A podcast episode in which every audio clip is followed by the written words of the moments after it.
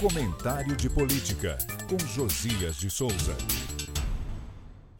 Bolsonaro precisa se benzer. Uma coisa é um lance de má sorte, coisa bem diferente são os sinais de mau agouro que desabam sobre sua candidatura como uma avalanche em conta-gotas. Coisa ainda pior é a forma como o candidato reage, transformando cada urucubaca num fator de desgaste eleitoral.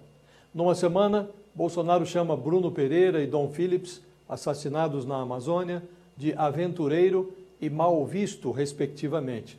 Noutra semana, o presidente retira a cara do fogo para levar a mão às chamas por Milton Ribeiro, depois da passagem relâmpago do ex-chefe do MEC pela cadeia.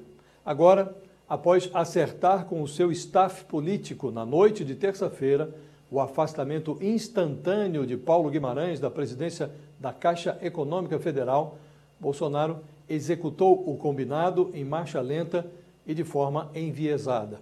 Em vez de emitir uma nota oficial nas primeiras horas da manhã, demitindo o executivo acusado de assédio sexual por funcionárias da Caixa, Bolsonaro protelou o desfecho para o final da tarde e ainda concedeu ao amigo tóxico a troca de uma exoneração sumária por um pedido de demissão.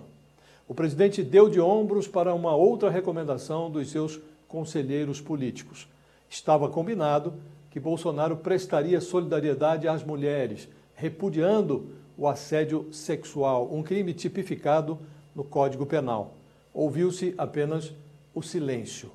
Teme-se por uma elevação da taxa de rejeição da candidatura à reeleição junto ao eleitorado feminino. Hoje, Bolsonaro é rejeitado por 61% das mulheres, segundo o Datafolha. Os aliados cobram uma guinada na retórica e na agenda da campanha. Eu falo direto de Brasília para o podcast do Jornal da Gazeta.